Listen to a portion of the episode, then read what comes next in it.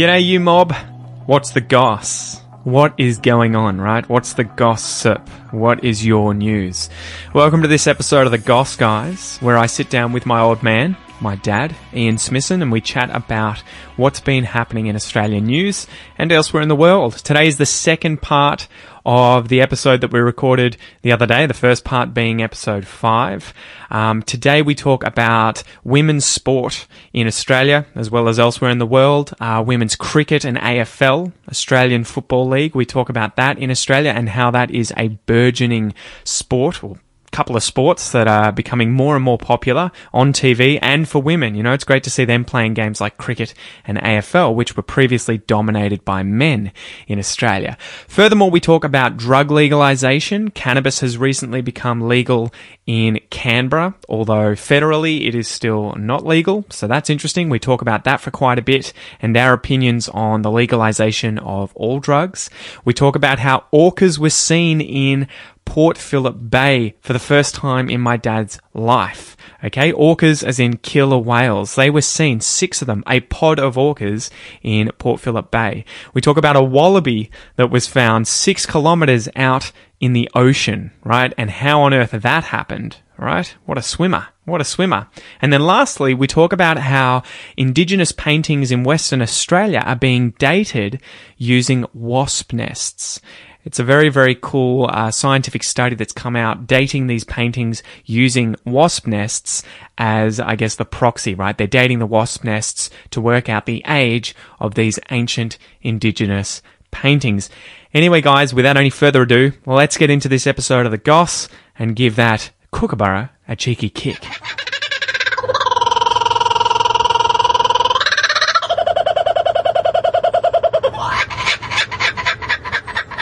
Dad, welcome back. Hey, Pete. How's it going? Hey, good. Yeah, since we last spoke. That's it. So it depends when this will be released, but we uh, it was uh, ending up to be a really, really big episode. So I thought I'd better Break it cut into it in two. two. Yeah. Um, so what else? You can think of anything else that's been going on in the news this week before we get Um, into the stories that I've got? Football started.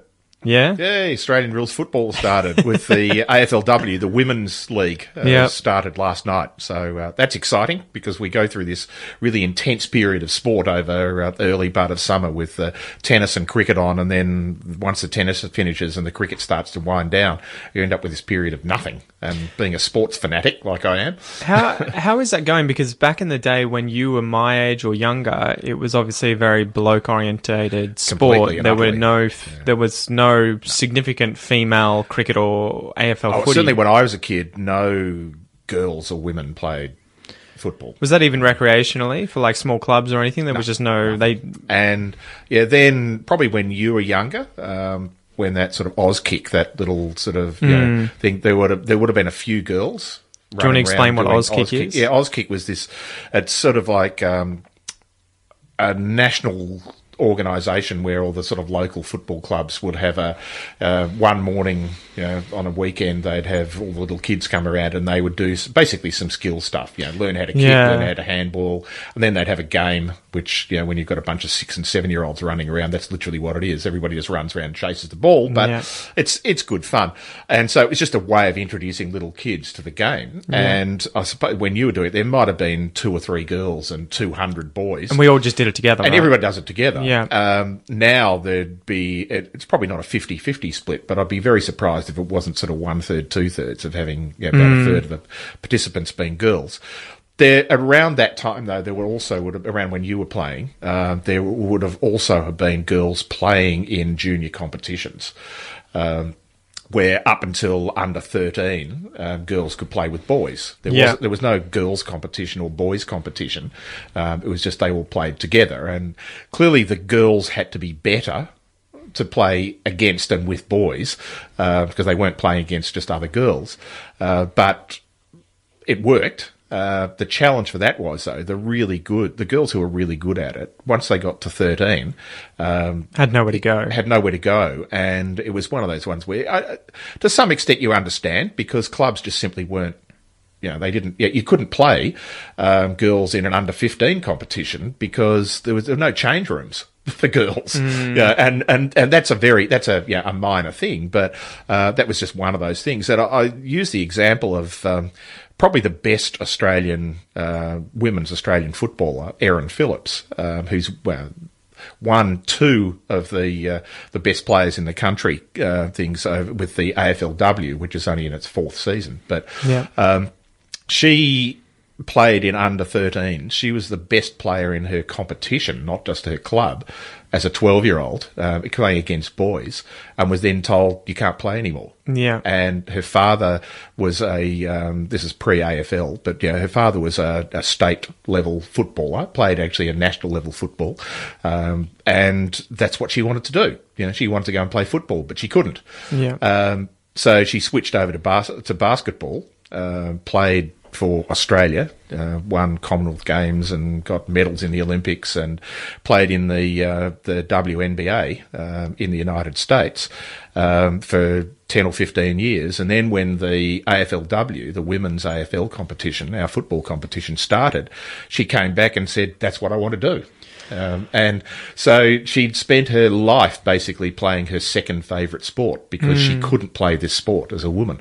Why do you think it is that there seem to be so many women who can do so well across multiple sports compared to men? Hmm. Do you think that's like it seems from my view that it's because there are smaller pools of women competing to play in those sports, so that the spread of talent isn't as wide. So the women that dominate in one sport tend to be able to dominate in a lot of others compared to the men. If you train really hard to be in the top percent of men that can play AFL, you're not going to be able to have the body type to play basketball or to, you know, play cricket probably. You, and nor the time, right? Because training is literally I think it's yeah. I think there's an element of the two, but I would suspect that time is probably the one Yeah. because for decades, um, men's sport has been more professional in a lit- literal sense Yeah. of that they are earning more money out of it. Yeah. Therefore, I think boys specialise in a sport earlier. Um, there'd be very few boys now, as in you know, junior footballers, for instance, who would still be playing high level basketball or cricket or so on. They'll be uh, up until about the age of 16, they possibly are, but often by the time you're 16, Yeah. you've been recognised and rewarded of, well, we want you in the elite football competition. Mm-hmm. This is where you're going. You can't play cricket or basketball. Yeah. You can do it recreationally, just mucking around, but you can't play Yeah. state level cricket, state level basketball, state level football. Well, you're all at the wasting your time, right? Because imagine all of those hours put into the one sport, focusing on that, and where you would be otherwise. Whereas- and there's so much competition that you need to have given it Exactly. everything, And right? whereas for for women, um, if you're uh, and I don't think there's an inherent difference between men and women from that point of view. If, if you're going to be a good footballer, you're going to be a good basketballer. You're probably going to be good at a whole lot of other sports. Yeah. But for women, because of that lack of professionalism Yeah. in them, um, they are Not in women, but in the areas in in the the, in sports. the in yeah. the, the sports themselves uh, that women have been able to play multiple sports for longer um, and therefore can switch between them more Because I used to get so jealous of how easy it seemed a lot of the girls at, at jiu-jitsu had it, especially when competing in competitions. Because I would show up and I would have 50 guys in my bracket. And so the chances of me getting to, you know, winning that gold medal mm-hmm. was close to zero. And a lot of girls would show up and they'd have three people. So they were guaranteed a medal already. But not even that, because a lot of them were still good, but they just didn't have the pool to pull from Yeah, to yeah. have to compete But- and get through. But on top of that, they would be able to switch into other sports like judo and wrestling. And because they also had smaller portions of women, transferability of skills works. yeah, and they just do a few lessons and they're already okay. Well, you know, we'll have you compete at the Commonwealth Games. You know, because we Australia only has ten women who Yeah, are even yeah. thinking about doing it. You can already get to the Commonwealth Games, so you would see these women just be able to switch between sports and then shoot up and take over. So yeah, if you're a girl, if you're a young girl thinking about doing sports, man, now's the time because Yeah, it's it's a saturated market for men. It seems. Yes. Well, it's you know, so difficult I- to get to the top. I, I joked with you for a while when you were at high school when you won a state title in fencing. Yeah. Um, and yeah, I was you know proud of that. But you said, yeah, but the other guy came second. you only had to because you chose Yeah. a small sport in Australia, Yeah. but you also chose the least favoured weapon in it, and therefore there were very few people that you had to compete against. This was Sabre in yeah, fencing. saber in fencing. Yeah. But yeah, I remember saying to you, if you if you want to get a scholarship to a United States university, Yeah. uh,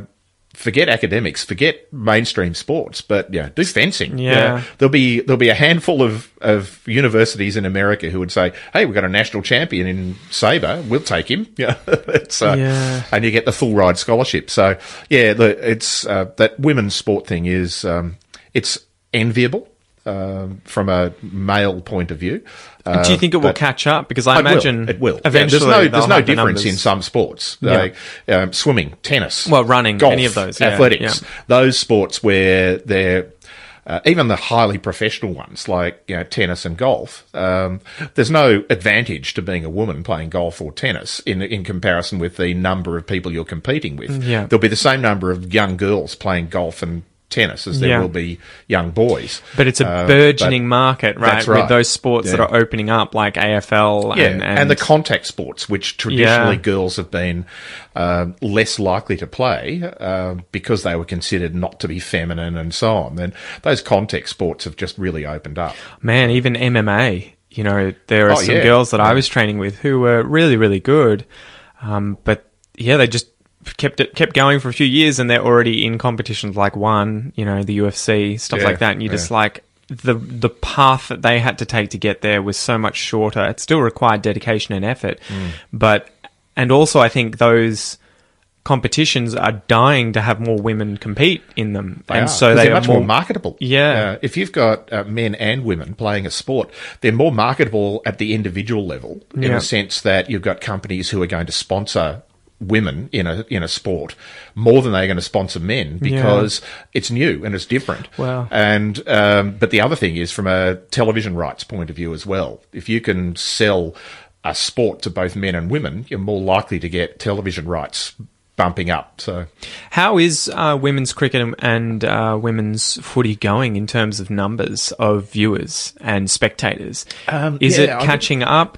It's catching up. It's still behind. uh, but it's Do you think it will up. ever be par on par with males with the male sport? It's going to be a difficult one because I think there's. This is a like we'll use the AFL, the Australian football, as a, as an example. If independently of whether you like watching men or women play sport, if you want to watch the purest version of the sport, Yeah. it's probably watching women play it because they play football like men used to play it 20 years ago, or like young boys and young junior teams play it now. It hasn't got to that really professional, strategic level. Um, the skills are very good. The fitness levels, particularly amongst the women now, is increasing really rapidly because you have to be that fit to Yeah. compete to play the game. Whereas the men's game is, um, yeah, I love watching AFL football, but it's it's got to the point now where every year the strategies change and it's Yeah. evolving and so on. Whereas, yeah, watching the, and I watched the, the first game in the AFLW, the women's last night, and I just looked and thought, I really enjoy watching this. However, it's not going to be huge on, they're not going to be paying, TV studio, TV companies and things are not going to pay billions of dollars a year to have the rights to play the AFLW, whereas they will pay billions of dollars a year to have the AFL. Uh, Well, and that's one of those sad things that uh, it kind of makes me think when I'm considering do you give women equal pay to men, your initial thought is that you want to say yes, but you have to think of what is equal. And if do the- they earn it? Well, but are the male teams bringing in yeah. a certain amount of money. And that's what I mean do, about do they earning it. is that earning it? What is earning it? Is doing the time earning it? You know, how do you how do you work that out? And so that's what's hard, at least with some of these things that have come up in the news recently, where you know soccer players, women's soccer teams want equal money payment per year. Than, as the male ones, but if the male ones are getting all the spectators, Hmm.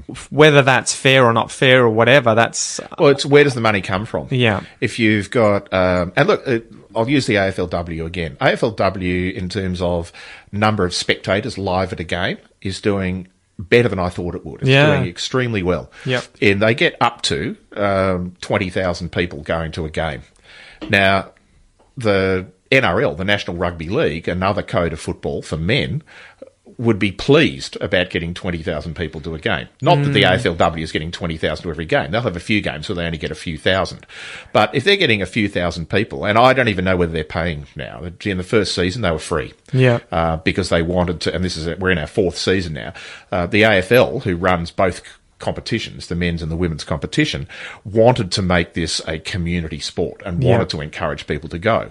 And it was free. Um, to attend. So they're not making money out of it from a gate attendance, but there will be TV companies paying for the rights to play it and so on. And so, but eventually, if you wanted to say, if I, if I were a young woman wanting to play this sport and saying, I want to. They're only playing a very short season as well. Yeah. So, but even just a per game thing. So, why am I not being paid the same amount to play a game of AFL football as a woman as a young man going into their first season to play as well? Uh, you've got to start to ask, well, where's the money going to come from? Yeah. the gate is going to be much smaller. The receipts from marketing, from television, from merchandising, and all of those things are much smaller. So you don't have a right to expect, even though it's your your your performance is equal. Yeah. But as a yeah, it's this is not work in a sense of you're actually doing the same job. Well, it'd be kind of like me demanding a certain uh, wage for podcasting that, say, the top 1% of podcasters, if they're making millions of Casey dollars. Neistat, you know. Yeah, and I'm saying, well, I'm doing not? the same number of episodes that he is, but if I can't generate the audience Yeah, to exactly. to pay for the So- content and to buy my stuff, then why do I necessarily deserve a certain amount Yeah. of money per episode? So it's right? a it's a tough one. Um, looking at tennis is a good example, though. Whereas there are as many people, if not more, who Yeah. watch women's tennis as Yeah, watch men's tennis, 100%. and therefore the women should be getting the same amount of money. Um, yeah, so so that's perfectly fine.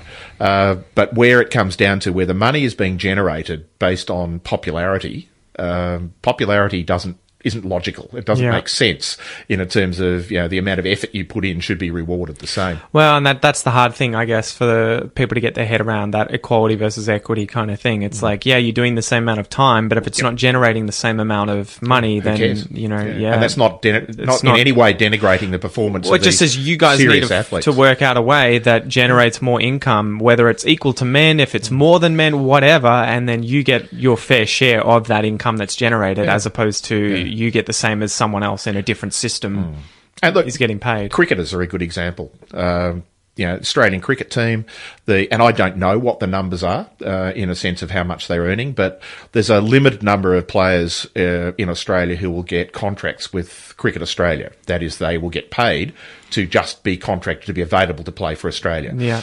And obviously, only 12 of them can ever play at one time in any one game, and one of them is not going to even play. They're sitting on the sideline. Um, but those men, I think, are earning somewhere in the order of a million dollars a year uh, just to be signed. Uh, they will obviously earn more with um, endorsements and you know, game fees and spon- yeah. all those sort of things. I have no idea what the uh, women's players are being paid, but I'd be very surprised if they were earning even close to a tenth of that Yeah. purely on the on the basis of of numbers. However, when you also look at it uh, from the perspective of individual performers, I think yeah we've got arguably two or three of the top three or four women players in the world uh, in playing in cricket. One of whom I think is Australia's best sports person, um, Ellyse Perry, and. Hey Ellyse, I know you're not going to watch this, but I'll um, uh, call you out.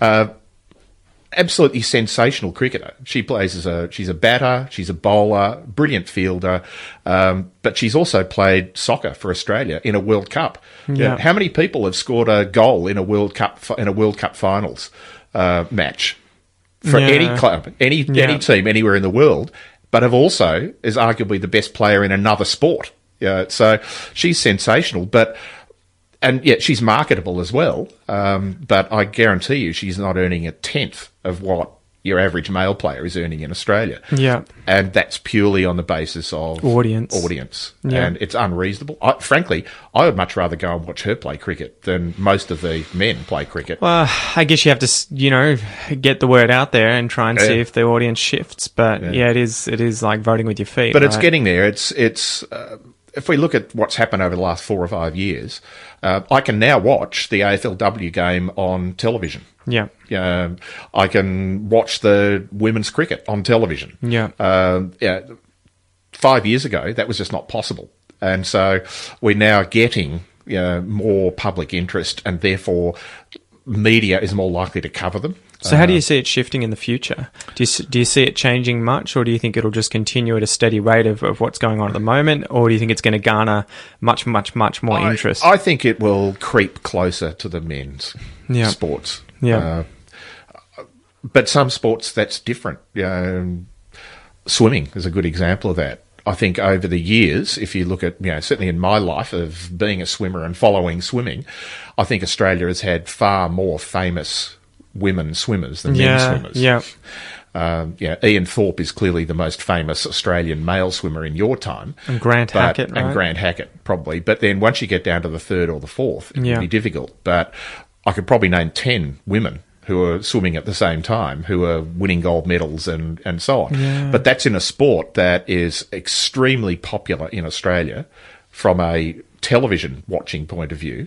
But they don't get huge crowds. Mind you, most swimming pools don't have big stadiums to go and watch them. Yeah. Um, but uh, so it's one of those weird ones where you know every second year, whether we have an Olympic Games or a Commonwealth Games coming up, and we have Australian trials and things, then the Australian trials for swimming will be on television. Yeah. Athletics, no. The National Australian Athletics Championships, they're never going to be on television. Is Uh, it just because it's too boring, or like what's the reason there? well, I think it takes a long time. You know, athletics championships will go over three or four days. It takes a long time to actually have anything happen. Uh, but there's just not an interest in it. But come the Olympics, everybody wants to watch it. So it's Mm. yeah, exactly. It isn't. It, it's a strange one with the Olympics and everyone being obsessed with Yeah. the swimming, but then not giving a shit for the rest of the year. Yeah. And you know, anytime there are national or whatever competitions on, no one's really watching it. It's not televised. Go or- back 20 years. Who was the most famous person in Australia? Cathy Freeman, Yeah. an Australian female athlete. Yeah, yeah. So, Especially coming up to the 2000 Olympics Yeah, in Sydney, exactly. right? Yeah. Moving on, I guess um, other stuff in the news was that Can- Canberra has legalized cannabis. it has. Yay. I know. time. Uh, So we Catch can, up, states. I think we we have 50 grams of dry cannabis per person, 150 grams of wet cannabis, so undried, four plants per house. Legalization conflicts though with the Commonwealth laws prohibiting possession of cannabis, so it's still prohibited to use. It's But still a allowed to have prohibited substance. I know. But you, you're allowed to have it at least based on um, state or territory laws. So it is one of these confusing things. I think it's Mm. the same in the. US where they've legalized it, where a lot of states 20-something have. states now. but- And the, the states won't chase after you, but the, the country will. The federal, or in this case, Commonwealth Yeah. l- laws still prohibit it, so they can come after you They can, it. but there's nobody to actually catch you. Yeah. Because the Australian Federal Police don't have the jurisdiction to go and bang you on doors to, you know, decide whether you're smoking marijuana Yeah, or not. is- it's a very um, weird thing, it's isn't it? It's a weird one. So, So yeah, you're allowed to have it. Yeah, I think you're allowed to grow it. You're just not allowed to have acquired it, or like acquired it rather from you're not someone. allowed to use it. yeah, it's a very weird Um, situation. although I think I was might have been reading yesterday that the first medicinal marijuana um, selling has just opened in Melbourne. Yeah. a place that you can get it under prescription. Um, Invest in that stuff. That's going to boom Oh, well, in the next few know, years here. Look what look what's happened in some of the states in the United States. Well, I where was looking at- Colorado after twelve months, where they put a tax on it Yeah. to make money, and they had put a cap on that because they'd said we're going to earn whatever it was in Yeah. tax out of that. They earned more than that, and they were paying tax back to their citizens on the basis that they were earning more money than they said they were going to. That's it. It's it's crazy. So, like in the US, apparently it's two thirds of cigarette sales, where cigarettes make up about eighty billion dollars a year of sales in the US, and cannabis is now about fifty to fifty-five billion dollars a year. Um, so it's one of those things where I'm, I'm sure a lot of listeners won't be necessarily pro drugs or using drugs themselves, but I would say that there's an argument to be had that at least if it's legalized, we can tax it and you can take whatever that is, 10 or 20% off the top of $50 billion in the Yeah. US. So Yeah. it would be, obviously be a bit less here, but you can put that towards anything else. And- Education, hospitals, roads, schools, whatever. You're, taking Yeah. crime off the streets. Yeah. Because if you're making it illegal, then people will be doing it illicitly. Yeah. They'll be selling it illicitly, and therefore they are more likely to be committing other crimes in order to be able to do it. So it's a bizarre one. Yeah, that whole Yeah. war on crime, yeah, war on drugs thing, uh, and you know, not picking on Americans particularly, but Well, you should in this we case. spend billions Yeah. of dollars a year with the war on drugs. Ninety-five percent of which is trying to prosecute people for smoking marijuana, not even Mm, yeah. selling it. And there has never been a an established instance of somebody dying from smoking marijuana. Yeah, well, especially in the case of marijuana, I remember watching watching a few docos on on cannabis when I and I'll, I'll admit it to you guys, I've used it in the past um, recreationally. It's it's one of those things that's kind of hard to justify using today because I just have too much to do. it's just you end up sort of you know ve- out. vegging out, wanting to eat, and yeah, so it's, it's very difficult. G'day, mate. That was the first half of this episode of The Goss. If you would like to continue watching or continue listening to this episode, make sure that you sign up for the premium podcast or academy memberships at aussieenglish.com.au where you will get full access to these entire episodes of this series and much, much more. You can go check that out using the links below or just go to aussieenglish.com.au. Once again, Thank you so much for joining me, mate, and I will see you next time. Peace.